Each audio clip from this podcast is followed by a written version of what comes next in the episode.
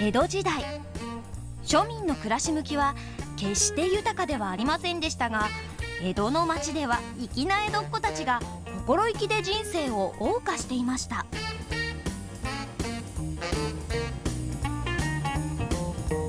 その江戸で身分を問わず人々がのめり込んだ遊びがありました。釣りです。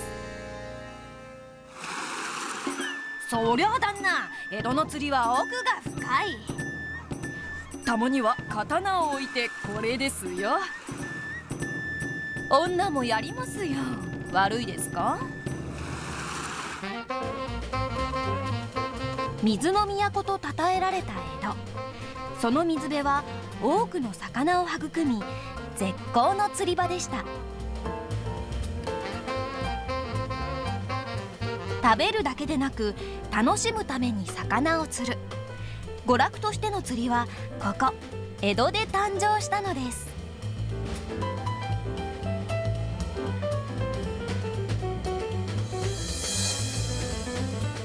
たとえ遊びでもとことん極めるのが江戸の粋道具にもこだわります。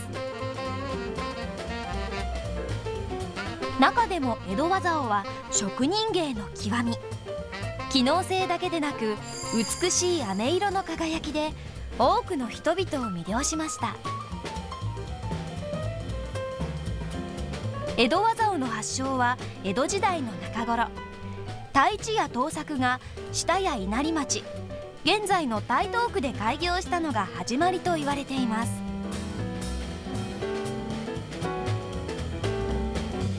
以来二百数十年釣る魚や場所。釣り人の好みに合わせてさまざまな種類の江戸技をが作り出されました。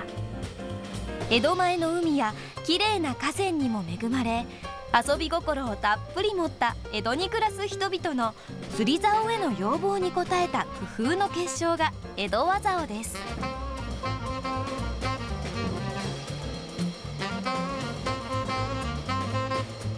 こうした江戸の粋は今も匠たちの手によって大切に受け継がれています。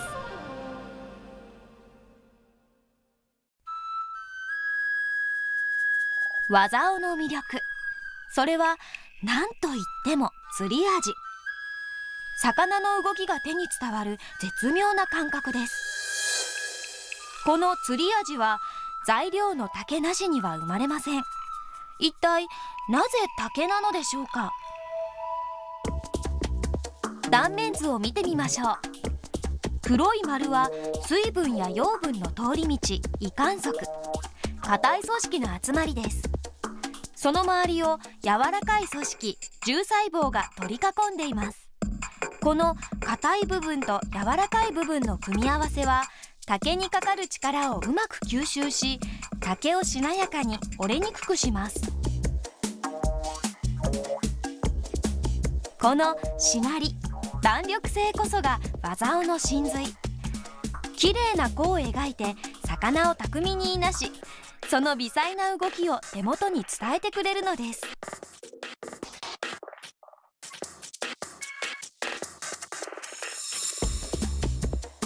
もう一つ釣り味に欠かせないのが杉と言われる細工です。材料となる竹はホテイチク、ハチク、ヤダケなど10種類以上技尾は1本の竹から作るのではなく何本かの竹を短く切りついで使います。種類や性質の異なる竹を組み合わせることで重さや長さ強さ曲がりなどの調子を自在に作り出すことができるのです。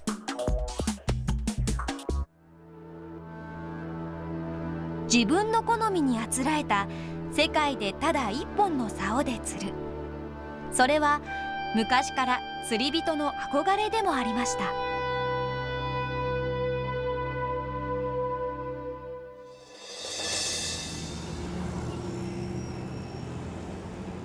では江戸技尾の匠の技を見てみましょう。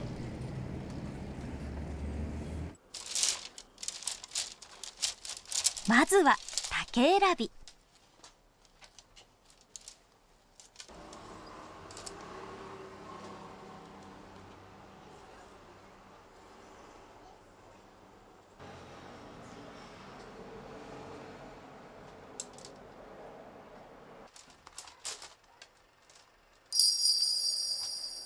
竿の種類重さ長さ継ぎ方などから使う竹を選び出しそれを切り合わせる。切り組み。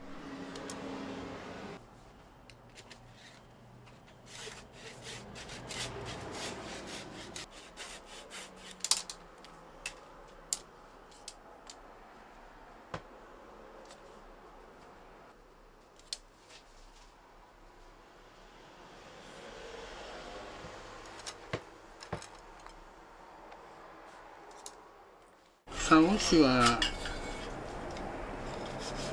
切り組みの時、うん、ねこれでどういう調子に切れるか、うん、これあくまでもその経験と勘だけだからね、うんうん、それであとつなぎ上がった時にその自分の思ったような調子にできてるかどうか、うん、その時じゃないかな。うん。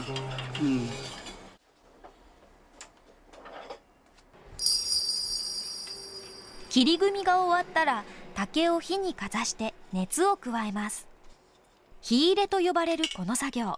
一体何のために行われるのでしょうか？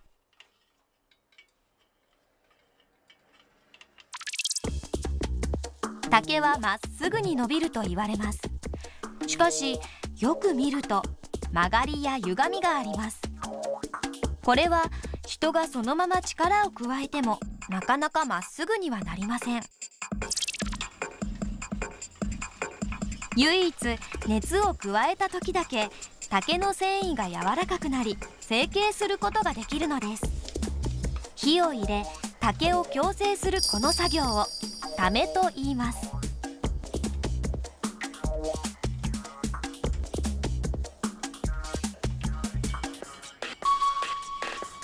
熱した竹は冷えると繊維が収縮し火入れ前より硬くなります。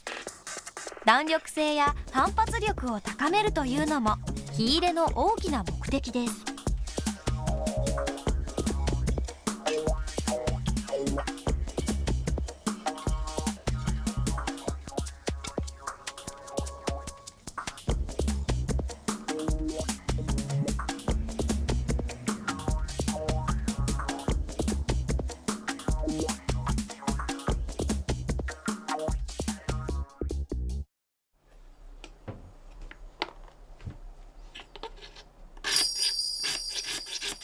糸を巻く部分を削って下地を作る巻き下。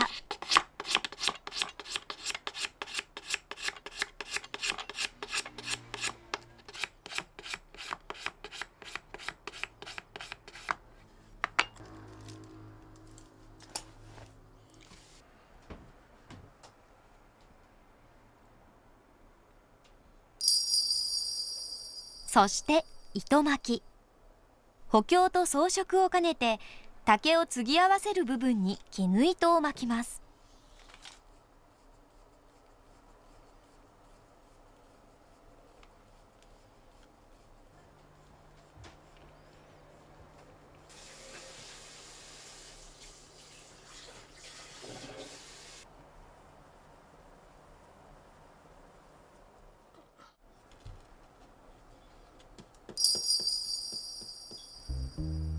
巻き上がった糸を漆で塗り固めます。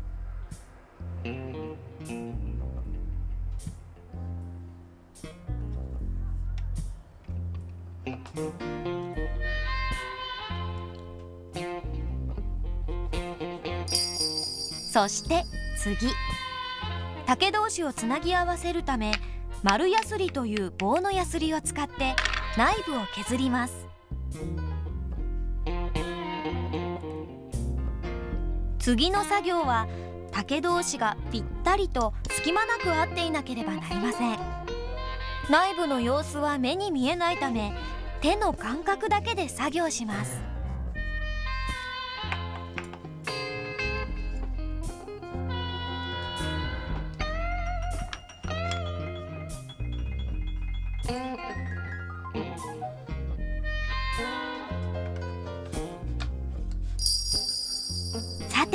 いよいよあの美しい飴色の輝きを出す漆塗りです。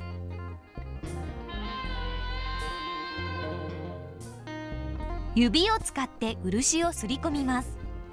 これは江戸技を独特の技法です。ハケより指の方が漆の厚さやムラがよくわかりまんべんなく塗れるのです。技尾では防水や補強のために漆を使います。漆を何層も塗り重ねていくことで独特の色艶が出てくるのです。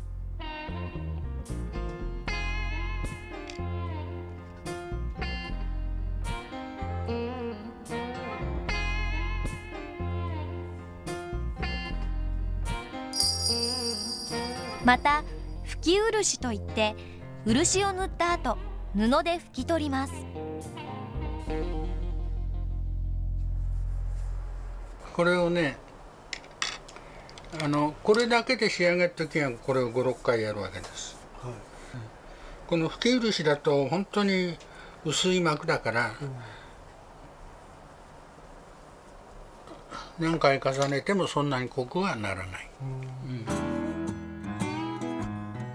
うん、輝く飴色は使い込むうちに深みを増し味わい深くなります道具とともに成長する。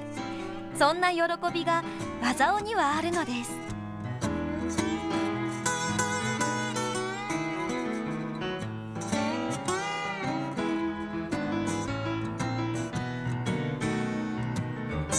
時代の流れの中で技尾は次第に水辺から姿を消していきました。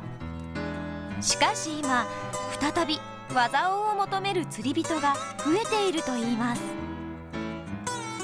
しまっておく場所ね、しまっておく場所あの今はあの夏は冷房冬は暖房でしょ、えー、であまりにも乾燥しすぎちゃうんですよ、はい、あとは特にそんなに難しい手入れもいらないし、うん、えー、何しろあのー、明治時代に作った竿でもまだ現存して使ってるものもあるくらいだからね、えー、だから長く持つんですよ。